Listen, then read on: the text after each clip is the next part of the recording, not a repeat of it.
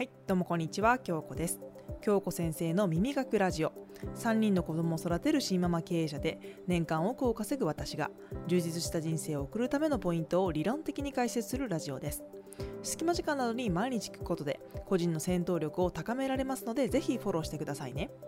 さて今回は失敗に対する考え方について少しお話をしていこうかなと思います、えー、私がですねいろいろツイッターだったりとかまあラジオの中でもですね失敗なんてしても大丈夫だよっていうお話をしてると思うんですね。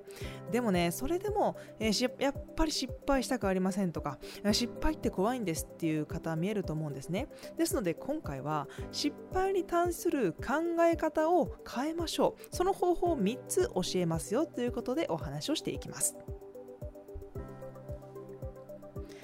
まあですね今から3つの観点についてあの失敗に対する考え方をねお話ししていくんですけど、まあ、今回のラジオにもねあのラジオのタイトルにもある通り、まあ、多少失敗したとしても死にゃしないっていうお話なんですよ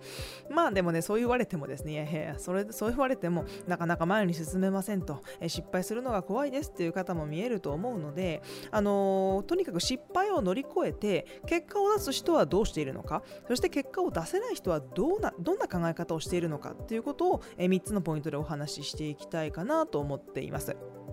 でまず1つ目の考え方なんですけど、えー、その失敗を乗り越えてもう前に進んでいける人はまず失敗を恐れていません逆にその失敗っていう壁に、えー、立ちはだかっても自分はダメだって思ってしまう人って確実性を求めているんですね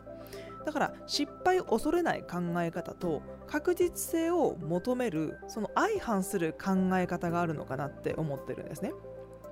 で基本的にですね例えば自分がね願っている夢とか、えー、願っている考え方とかそういうのって叶えたい、ね、思い皆さんあると思うんですよ。その夢とか、え、願いっていうものを叶えていく人ってたくさんのね失敗をすることを前提に動いてるんですよ。あもうとにかく失敗することありきだと、まあ、失敗して当たり前むしろ失敗するのウェルカムみたいな感じぐらいに思っているのかなって思うんですね。まあ、失敗して当然って最初から、えー、もう腹をくくっているという感じなんです。で、まあ、こうくじ引きとかあるじゃないですか。でくじ引きってたくさんのくじが入っていてその中に、まあ、当たりもあるし外れもあるしみたいな感じじゃないですか。とにかく失敗が怖い人っていうのは確実性を求めているんでそのくじの中に手を入れてくじを引きますと。でそのくじが絶に当たりじゃないと嫌なんですよ。えとにかく外れを引いてしまったらまたお金を払ってくじを払わなければいけない。まあそれ失敗じゃないですか。だから、えー、その成功できる人というか結果を出す人って、まあ、一発で当たりを引くことって願ってないんですよ。その箱の中にあるねくじを全部全部こう引き取ってでもですね当たりを最後までねこう出し続けるというか。お金を何回使ってでもですね、外れを引いて、外れを引いて、外れを引いて、一番最後に当たりを引くかもしれないし、もしかしたら10回引くうちの3回目とか5回目に当たりが出るかもしれない。わかんないんですけど、とにかく挑戦をし続けるっていうことなんですよね。でその失敗の、ね、数をこなせばこめこなすほどですねダメなルートがそれだけ分かってくるんですね。あ右行ったらダメなんだ。左行ったらダメなんだ。いやまっすぐ行けばよかったんだなっていうルートが分かってくるんですよね。ですので、まあ、自分の中で消去法ができてくるわけです。その消去法で成功への道筋っていうものも見えてくるんですね。じゃあ、まあ、それとは逆でですね、まあ、なかなか結果が出ない、まあ、失敗っていうものが怖いっていう人はですねやっぱり確実性を求めていると思うんですねで、まあ、すごく前だったと思うんですけど私がツイッターの方でですねあの一回つぶやいたことがあるんですけど、え物事の結果は自己責任っていうようなね趣旨のねあのツイートをしたかなって思うんですよ。するとですね、まあ、こんなコメントが来たんですね、えー、料金はもらうんだけど、えー、結果が出なかったら責任は取りませんよっていう風にしか聞こえませんっていう風にコメントが来たんですね。まあ、私もですね、まあ、今オンラインサービスオンラインスクールやっていたりとかオンラインサロンやっていたりするのでまあそう言ったのかなというふうに思うんですけど私はこういったコメントの言葉に全てが集約されているかなって思ったんですよ。まあ、言い換え言い換えればですよ今この、えー、私のツイートに対してコメントしてきた方の裏側って言ったら、えー、自分が料金を支払うから確実に成功させてくれとか。もしね結果が出なかったらその責任も取ってほしい、まあ、こうこういった、ね、思いがあるからなのかなって思うんですよ、まあ、隠れている感じですね。で冷静に考えればね、まあの皆さんもわかると思うんですけど、まあ、これはね確実に当たるこう宝くじみたいなものだと思うんですよ。そんなものはねこの世の中にあるわけないんですよね。でまあそう言うとですねあのポジショントークだと思われるかもしれないんですけどそうじゃなくて、まあ、世の中にはですね100%はないと知っている人は結果を出しやすいっていうことなんです。どんなにねこう最良だと思う道にも必ず壁があるんです。で大切なのはですね壁に遭遇せずにゴールすることじゃなくていくつものいくつもの壁を乗り越えることで自己成長することの方なのかなって私は思うんです。で、まあ、次が2つ目なんですけど、えー、その失敗に対してけ、えー、乗り越えて結果を出す人は改善していきます。はたまた反対は、えー、悔やむ。改善すると、え悔やむっていうこれも相反する考え方を持っているかなと思うんですね。とにかくね結果を出せる人って、えー、あのま壁にぶつかってしまった時にですね改善方法を考えるんですね。だけど結果が出ない人っていうのは壁がぶつかった時に自分の選択を悔やみます。ああなんでこんなことしてしまったんだっていう風にですね悔やむんですよ、まあ、これどうでしょうかね。うん、これってね本質的なことを言ってしまうとその前者はですね未来に対する施策を行っているんです。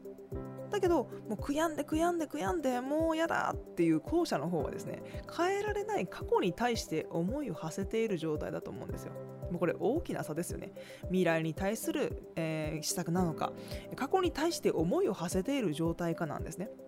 で変えられないものを無理に変えようと思う時に苦しみって生まれるんですね。よくと言うと思うんですけど過去と他人は変えられないけど未来と自分は変えられるとか言いますよね。でそれは本当にその通りだなと私は思っていて何かしらですね。自分の願いを叶えたい。何か形にしたいって思うのであれば壁にぶち当たった時に自分の中にあるこう改善策をですね考える方が圧倒的に生産性高いんですよね。なんで自分はこんな道を選んでしまったんだと。やっぱりやめておけばよかったんだ。うーんでもねそんなこと言っても時計の針戻すこと絶対にできません。起こってしまったことを変えることはできないんですよ。うん、これちょっと綺麗事に聞こえてしまうかもしれないんですけど、うん、私はですね反省はするんですけど後悔はしないようにしてるんです。で反省って未来に生かすことできるし生産性あると思うんですけど後悔って未来に何にも生み出さないかなって思うんですね。うん、だからこれをねあのこれが2つ目のあの失敗に対する考え方かなと思います。で最後ですね3つ目です、えー、その失敗に対して乗り越えて結果を出す人っていうのはできる方法を考えます。うん、反対に結果にたあの結果を出せない人はですねできない理由を考えますこれも大きな差ですよね失敗とか、その困難に対する考え方としてもですね、結果の出せる人はどうしたらできるんだろうどうしたらできるのかっていう方法を考えます。なかなかね、なかなかこううまくいかないことがあったとしてもですね、もう手を変え、品を変えですね、様々な角度から工夫してみる。うん、そんなことをしてると思います。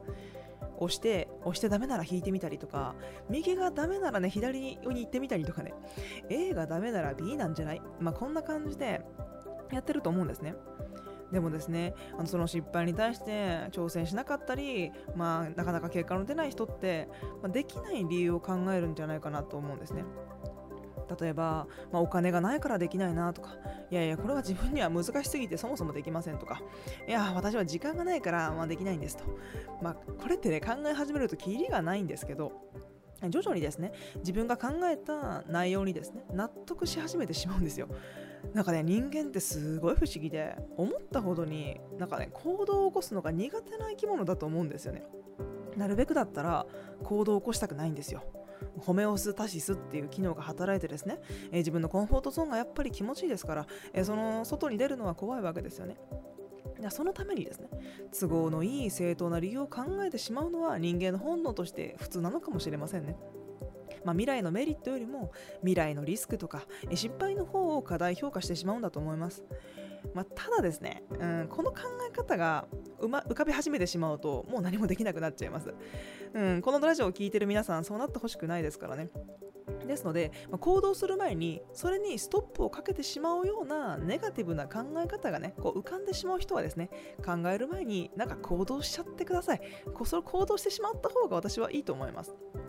なんかね、あのー、私、オフィシャルブログとか YouTube の方でも、そのやる気を上げる方法とか、まあ、そういった一歩を踏み出せない方のためにですね、そういった動画も上げたりとか、記事にも、えー、書いていますので、あの時間のある時に見ていただいた方が、そっちの方がいいかなと思います。もしくはね、また別のラジオでも、えー、そのやる気の上げる方法とか、自己肯定感の高め方みたいなね、ラジオも上げれたらな、なんて思っております。はい、えー、今日この YouTube チャンネルではですね、えー、ビジネスに関するお話とか、えー、行動の仕方も徹底的に解説しております、えラジオの中でもありましたオンラインスクールですね副業の学校というものもやっております、えその副業の学校や今日この YouTube チャンネルの方はですねラジオの方にリンク入ってたりとかえチャンネルの詳細覗いてみてくださいね。はい、えー、それでは今日もね長い話になりましたがここまでにしておこうかと思います。それではまた次のラジオでお会いしましょう。京子でした。